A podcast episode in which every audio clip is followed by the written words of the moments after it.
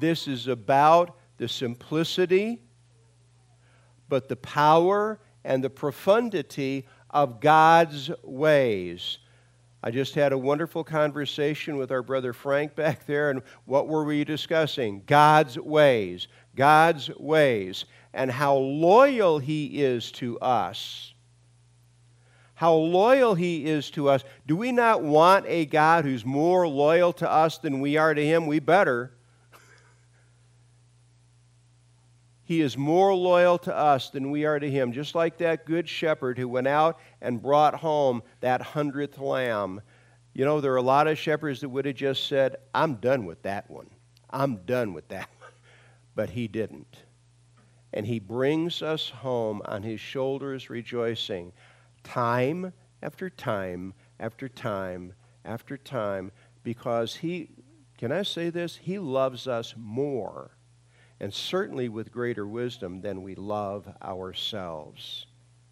1 John chapter 5 beginning in verse 1 Whoever believes that Jesus is the Christ, the Messiah, is born of God. And everyone who loves him who begot also loves him who is begotten of him. By this we know that we love the children of God when we love God and keep His commandments. For this is the love of God, that we keep His commandments. And His commandments are not burdensome. For whatever is born of God overcomes the world, and this is the victory that has overcome the world, our faith. Who is he who overcomes the world? But he who believes that Jesus is the Son of God. This is he who came by water and blood, Jesus Christ, not only by water, but by water and blood. And it is the Spirit who bears witness because the Spirit is truth. For there are three that bear witness in heaven the Father, the Word, and the Holy Spirit, and these three are one. And there are three that bear witness on earth the Spirit, the water, and the blood, and these three agree as one. If we receive the witness of men, the witness of God is greater. For this is the witness of God, which he has testified of his Son.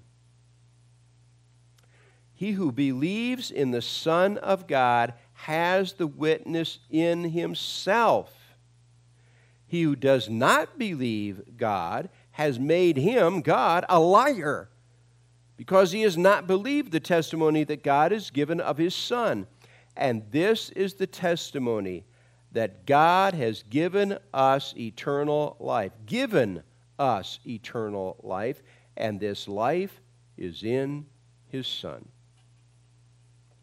He who has the Son has life, and he who does not have the Son of God does not have life.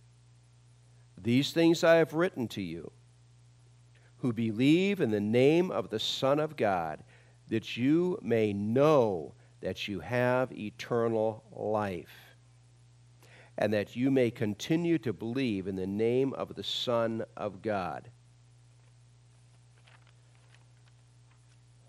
The issue. As we walk as very, very, very vulnerable creatures, we are sheep, we are lambs walking through a very hostile world, surrounded by lions and wolves and other predators, which are really just symbolic of Lucifer that mighty angel. If you read Ezekiel 28, you read the story of Lucifer's fall. Lucifer was at the top of the angelic pyramid. He was the angelic prime minister in heaven. He was so beautiful. You read the physical description of him. He was glorious in the colors that he reflected. His voice was like a pipe organ. And he got lifted up by his own beauty. He got lifted up by the sound of his own voice and decided that he needed, he, he actually righteously deserved the glory, the praise, the worship that went to the, his creator and he rose in rebellion against God. And one third of the angels, uh, whose number we can't even count that high, joined him. They got cast down to the earth, to the garden of God, it says in Ezekiel, and that paradise that had been an angelic resort was turned into a ball of dirt covered with water, covered with darkness. And that's why it says in Genesis chapter 1 and in the beginning, God created the heavens and the earth, and the earth was a ruin and a desolation. And God said, and God said, and God said, and God's and God restored that ruined resort planet into a paradise again and gave it to us creatures made from the dust. And we have been walking, even there in that garden before the fall, there's hostility. For here comes the serpent, Lucifer, in the guise of a serpent. And there was nothing harmful in the life experience of Adam and Eve. And here comes this serpent. Serpents were not harmful, they were just glorious the look at the beauty of the, the light reflecting off of their skin. And listen to the sound of that voice, the serpent speaking. Now we would freak out, but Adam and Eve were just a couple days old. they didn't know that wasn't normal. And the serpent enticed them to disobey God. And we have been living in that hostile environment ever since. Hostility around us, but also within us, because we shared in Adam's rebellion against God. And our, we died to God. Our relationship with God was broken in Adam. And he, we became caught up in our own self worship. That's the fallen nature that from Genesis to Revelation, the human race is struggling with. We have hostility outside and inside. The Apostle John has already addressed the inside hostility, with the, and God's answer to that is the indwelling of the Holy Spirit. We take a public stand for Christ and we are in, and at the same time that we come to faith in Christ, God the Holy Spirit takes up residence within us. Our fallen nature, nature does not depart, but we now have the indwelling of the Holy Spirit who is stronger than, stronger than our fallen nature, so that we can walk in the Spirit, who, by the way, is the author of this book. He's not just a presence, he's not just a power, he is a wise counselor who speaks to us through his word and shepherds our way in that way. Jesus is the shepherd, and so is the Holy Spirit, whom He sent to be our strength. We find these words in chapter 5, verse 1. Whoever believes that Jesus is the Christ is born of God. What is the number one message of God the Holy Spirit to the human race? to this fallen world. My Jesus of Nazareth is God the Son, become flesh, become that promised anointed son of David. When you embraced that message, it was an act of God. Left to yourself, you would have run the other direction, but you weren't left to yourself. You were born of God. What does Jesus, and by the way, as I've mentioned earlier in this series, John the Apostle assumes on the part of his readers they've already read his gospel. He is assuming that. Where does he talk about? Where do we find in the scripture that whole concept of the new birth? The Gospel of John, chapter 3. Nicodemus, you must be born again. What?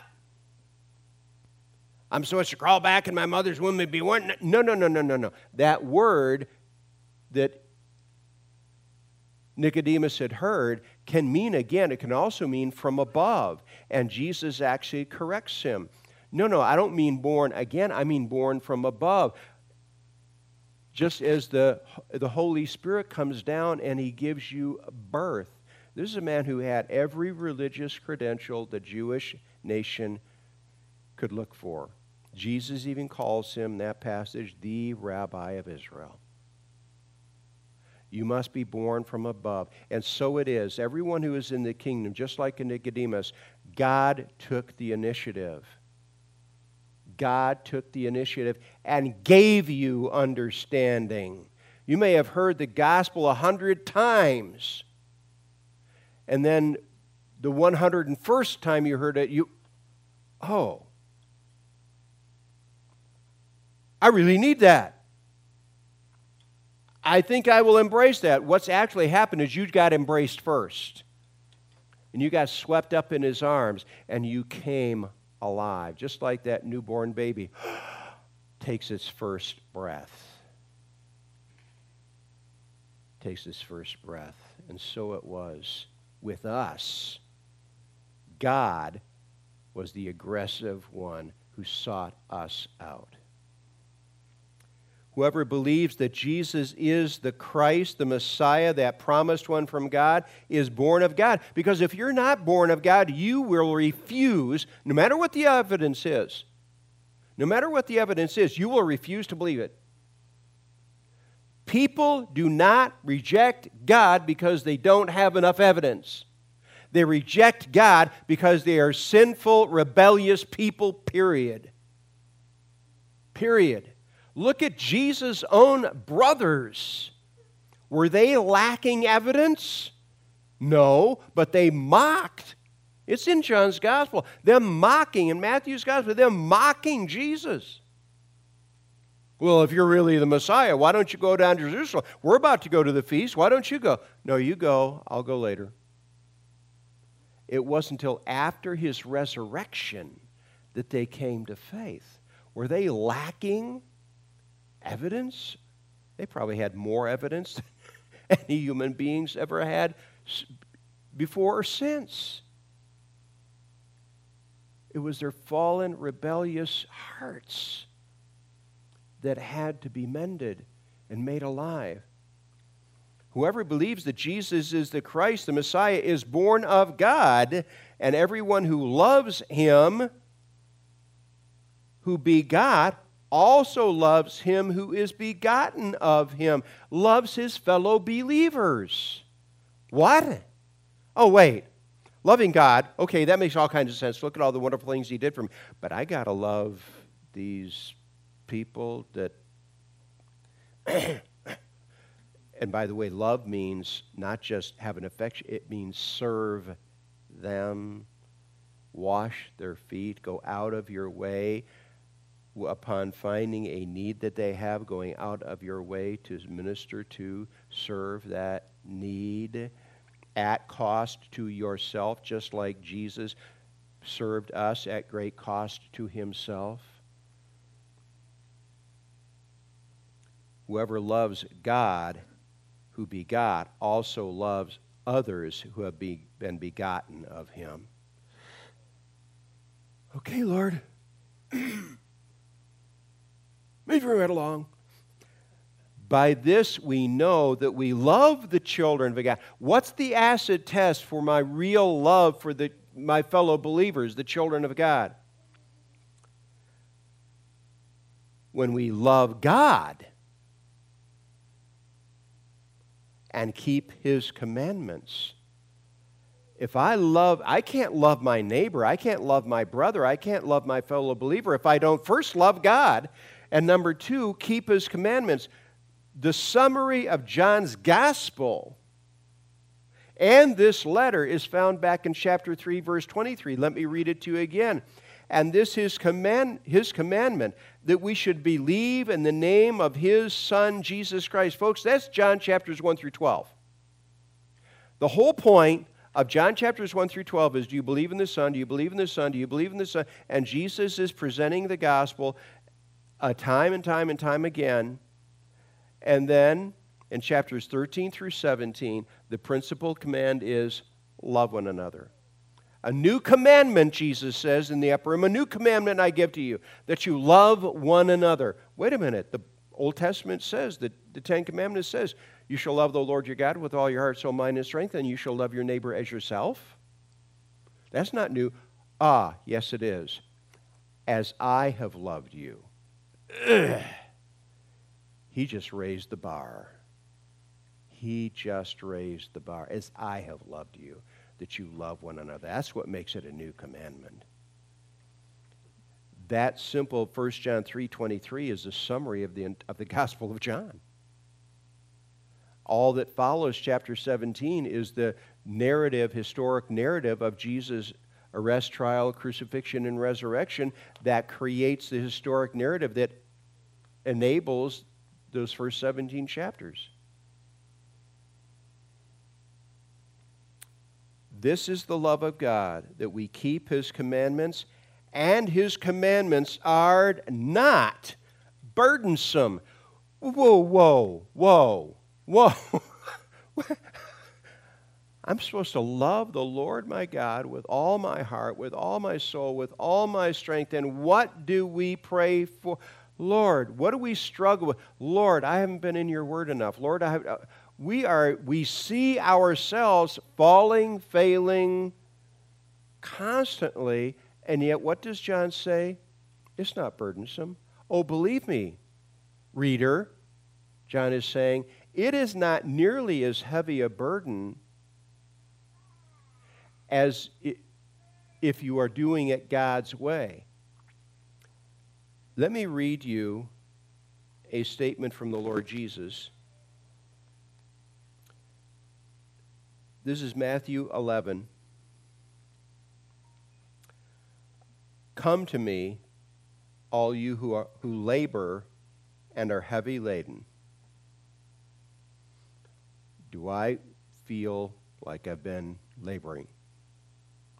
Do I feel like I've been carrying a burden? Believe me, a walk through this hostile world, even done in all of the fullness of God's provision, is a difficult trek. Come to me, all you who labor and are carrying a heavy burden. And picture here a donkey with a heavy burden that is so heavy it can barely walk. Or a camel, the same thing. Come to me, all you who labor and are heavy laden, and I will give you rest.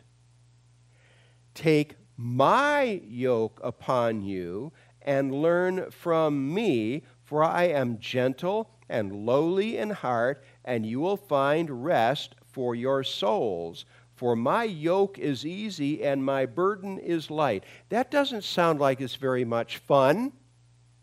And the readers, the people Jesus spoke the, those words to, they've seen, uh, they've seen oxen in yokes.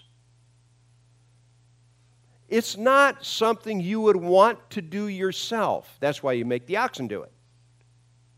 What's Jesus saying? Well, when they trained an ox, ox don't naturally submit to and kindly do the wonderful things that their owners want them to do.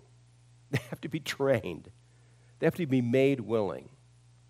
How did they train a, an untrained ox? They have a yoke a place for two oxen to pull the burden. They have a trained ox in one half. They put the untrained ox in the other half. And so, once they're both in the yoke, they get them pulling the burden. And by the way, they've got this stick called a goad and so if the untrained ox decides to rebel and they get it, and if he starts to kick, you just hold that pointed stick down and he's kicking that pointed stick. Well, that's not very pleasant.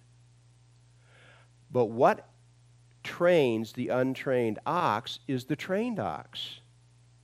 Because if the untrained ox is pulling back, he's hurting his neck. If he's going too fast forward, he's hurting his neck. That yoke, it's if you're not in step with your neighboring ox, it hurts. If you're going too fast or too slow. And so, what does the untrained ox have to do to stop the pain? He has to learn how to match the pace of the trained ox. Ah. I'm in a yoke, but it's a whole lot easier than when I didn't do what I was supposed to be doing. If I'm in step with my fellow ox, we can get this done. And by the way, who supplies all the power for both himself and for you? Jesus. My yoke is easy and my burden is light because I'm the one really doing all the work. We're not in the yoke with an ox that is of equal power and wisdom. To, we're in the yoke with, an, with someone who knows what he's doing and has all the strength in hev- of heaven and earth. Take my yoke upon you and learn from me for I am meek. I, Jesus, will take the time it takes. And this is the conversation I was having earlier with Frank. We were witnessing to one another, testifying to one another of the patience of Jesus in working with us, in discipling us. The principal discipler in your life is Jesus himself. And you learn as you're in His Word and on a daily basis, experiencing how His Word works into your life as He is animating it for you.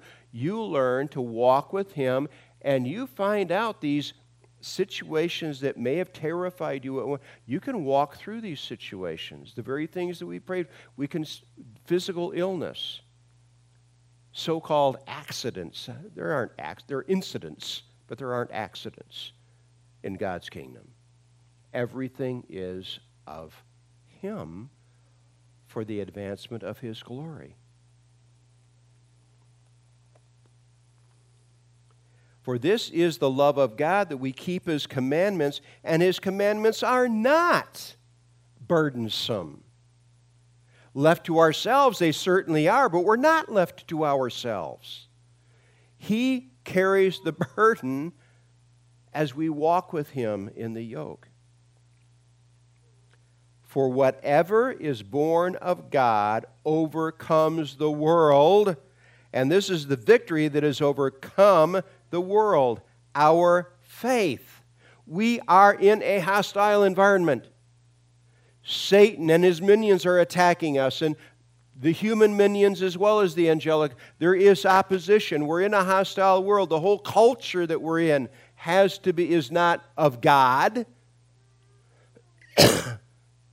we are working in this difficult environment and yet he walks us through it. He is greater than. He is greater than. And the number one thing that makes this world hostile is they don't want to hear the gospel message. They don't want to hear the simple statement Jesus is Lord. Jesus is Lord.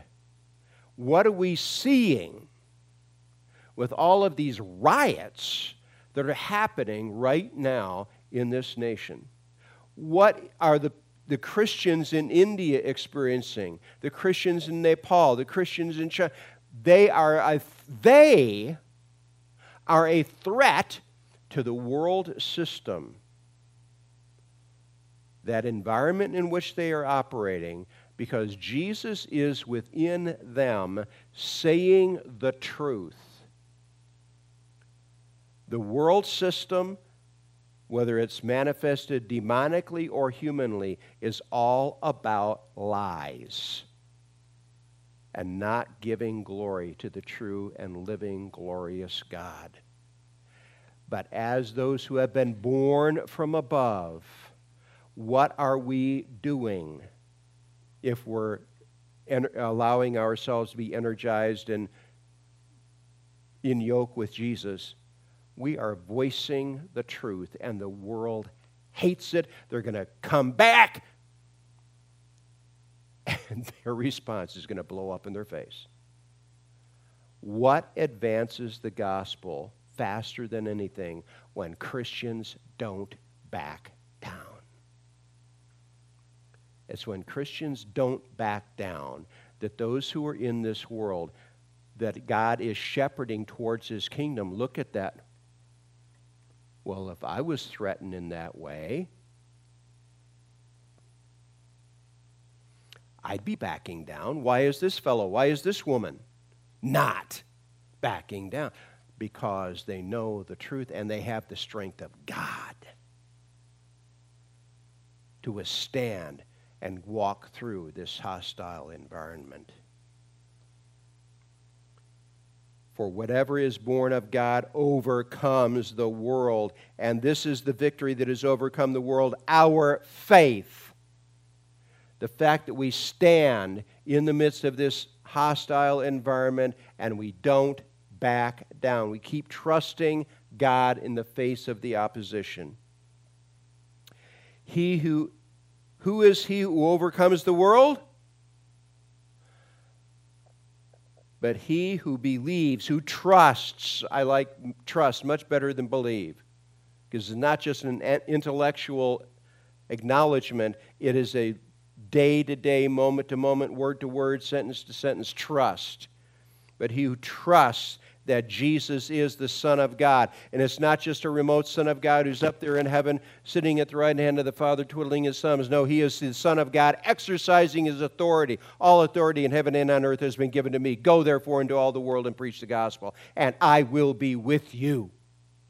Is Jesus with me? Yes, he is with me. Exercising his authority. All authority in heaven. Wait a minute. Doesn't Satan have? What's Jesus saying? Everything that Satan, did you know, you know, that same Nero that commanded the crucifixion of Peter, that same Nero that commanded the beheading of Paul, where did the breath come from whereby he voiced those commands? From God. The scripture literally says, I hold the breath of every human being in my hand. All God had to do to stop Nero was squeeze his hand. Nero's done. But God was making a testimony for himself even through the mode of death of the apostles. They were witnesses, martyrs. That's what the word martyr means witness. This is he, Jesus, the Son of God, who came by water and blood. What was the first event of Jesus' public ministry? His baptism at the hand of John the Baptist. And notice in the narrative when Jesus comes to John the Baptist and says, I, I need to be baptized by you, and John the Baptist says, Whoa, whoa, whoa, whoa, I, I need to be baptized by you. I'm your herald, you're the king. You're the one who actually has the door of entrance to the kingdom. I need to be baptized. Uh, just let it happen, John. Just do this. And of course, when Jesus was baptized, what did John say that he witnessed? And John's disciples were there.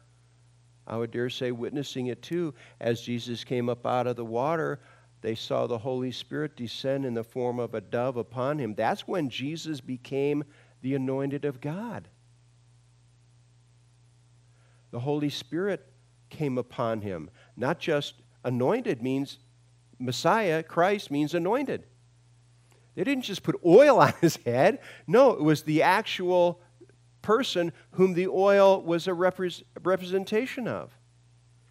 The Holy Spirit came down upon him in the form of a dove and lighted upon him. There was a voice from heaven, God the Father saying, This is my beloved Son in whom I am well pleased.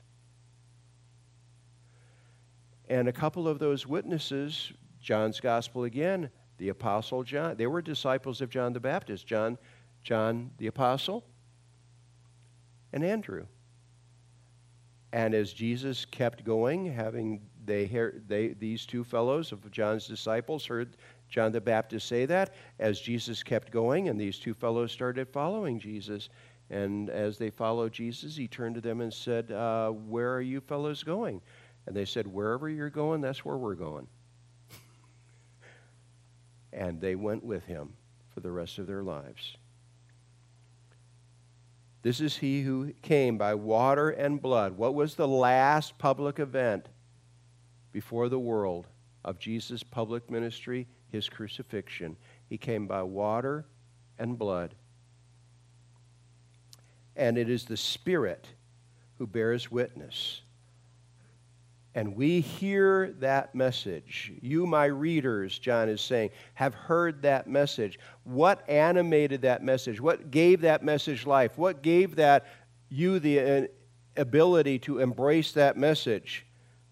The Spirit of truth bore witness to you and you knew it was true, and He gave you the ability to respond to it.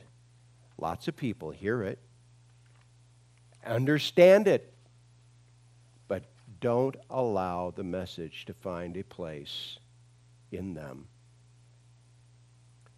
For there are three that bear witness in heaven the Father, the Word, and the Holy Spirit and these three are one. And there are three that bear witness on earth the Spirit, who is the one who enables us to be embraced by the gospel and to embrace the gospel back. And the water and the blood, that is that public testimony about Jesus. What is the witness to me? Well, go back and read my gospel, John says. And these three are one. They agree as one.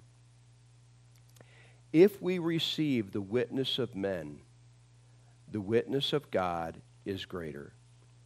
By the way, the Roman world that John is living in, and these people, even looking back, if you have ever studied, gotten the privilege of studying Western civilization, the contribution of the Roman world to the rest of the world was law. Law. They set in place a legal system that gave now if, if Nero's your judge, for all bets are off. But they they they put in place a legal system that was designed to be fair, and it's the legal system of the United States, Western Europe, and so forth rises from that Roman contribution.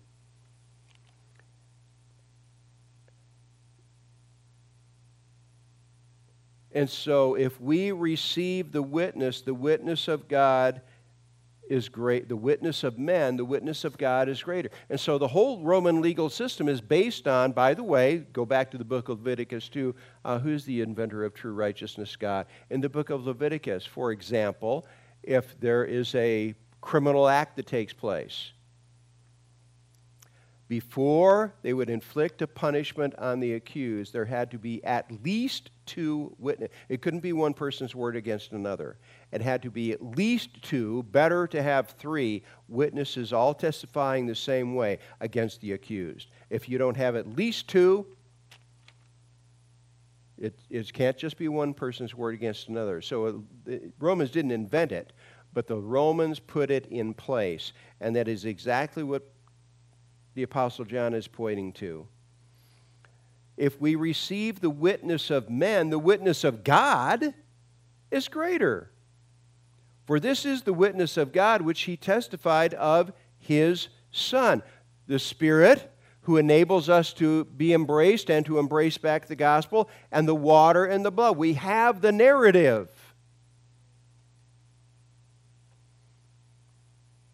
He who believes in the Son of God has the witness in himself. And as I suggested a few minutes ago, you may have heard the gospel over and over and over and over, and it just bounced off of you, went by you, just, yeah, well, whatever. And then they, there came that day when, bang, oh, wow, I must embrace and be embraced back by this message, by this God of whom this message speaks. He who believes in the Son of God has the witness in himself. And how many testimonies can you hear of people when they came to faith in Christ? They knew they weren't the same person. They were not the same person. They knew they had a vital relationship with God. He who believes in the Son of God has the witness in himself. He who does not believe God has made him a liar. They've heard the gospel over and over and over again and turned their back on it. They're essentially saying, God's a liar, God's a liar, God's a liar. That's not going to work out very well on the, at the great white throne. When every human being who has not entrusted themselves to Christ will stand and be judged according to their works. He who does not believe God has made him a liar because he has not believed the testimony that God has given of his Son. And I hear, you know, I've, i see all the time on the internet these uh, encounters, these uh, ministries uh, Ray Comfort, for example, where he's talking to atheists. And, and when somebody says, Oh, I'm an atheist, get out of here. No, you're not. What does it say in Romans chapter 1? They suppress the truth. They know what's true. No, they know there's a true and living God to whom they're going to have to answer. They just don't like it. So they pretend it's not true. They suppress the truth in unrighteousness because what may be known of God is manifest to them. But because they are immoral people, it's really not an intellectual problem, it's a moral problem. They suppress the truth in unrighteousness. It's a moral problem. They don't want to let go of their immorality. That's the issue, not intellectual. So when I hear somebody say, Oh, I'm an atheist, stop it. And this is the testimony that God has given us eternal life, and his, this life is in His Son. He's given us an eternal, welcoming relationship with Him, and this life is in His Son. It is by means of what His Son accomplished for us. It's a pure gift. He who has the Son has life. It's simple. If you have humbly said, God, give me all the benefits that can come to me because I'm transferring my trust from my own works to the what your son accomplished for me on the cross, he's 100% of the time says, Sure, good, yes. He who has the Son has life, he who does not have the Son of God, I don't care what his religious credentials are, her religious credentials are, they don't have life. They are dead in trespasses and sins. They will bear the guilt, the punishment for their guilt. Why? Because they refuse the mercy and grace of God. God already poured out all of the hell all of an eternity in the lake of fire due to the entire human race. He poured that out on his son on the cross so that he has perfect freedom to forgive us. And if I choose to reject that, then I'm asking to get what I deserve. And this God cannot be unjust. Justice will find you.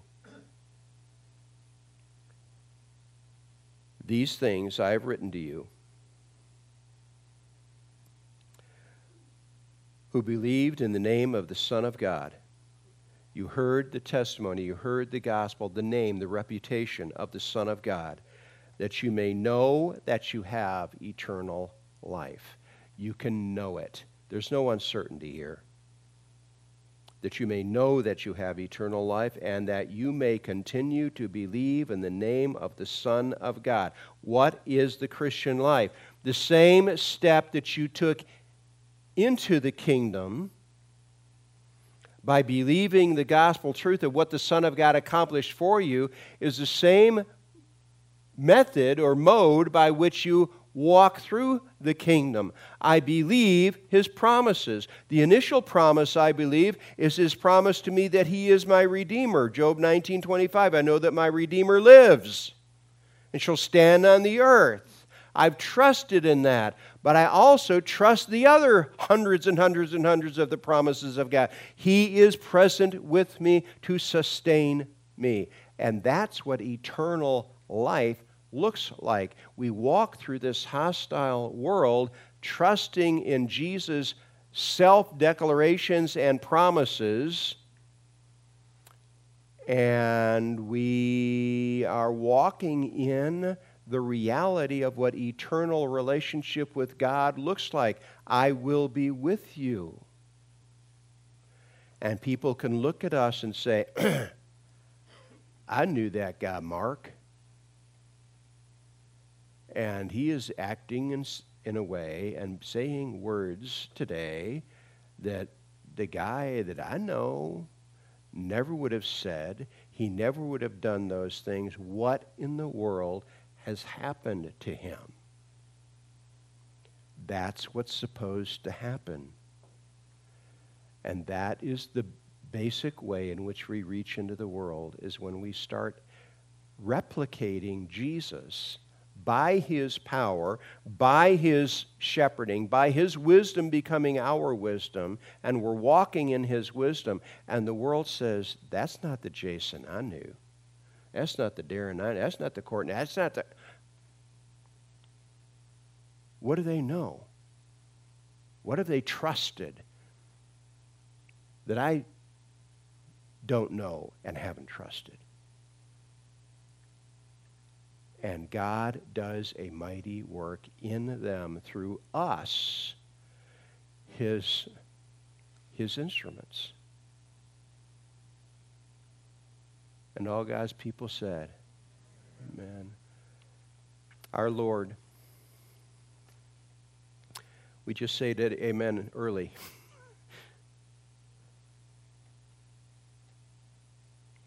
we thank you for the privilege of not just being welcomed into your kingdom, but you also have picked us up and said, I am going to use you as an instrument for my glory, and so powerful that it is going to have eternal outcomes in the lives of other people.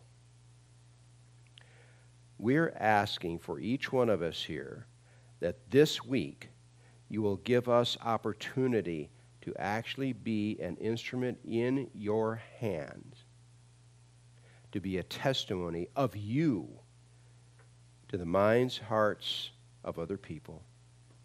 We ask this of you, Good Shepherd Jesus. And all God's people said, Amen. I'm going to invite you to stand and we'll close with the simple chorus of Jesus paid it all. Jesus paid it all.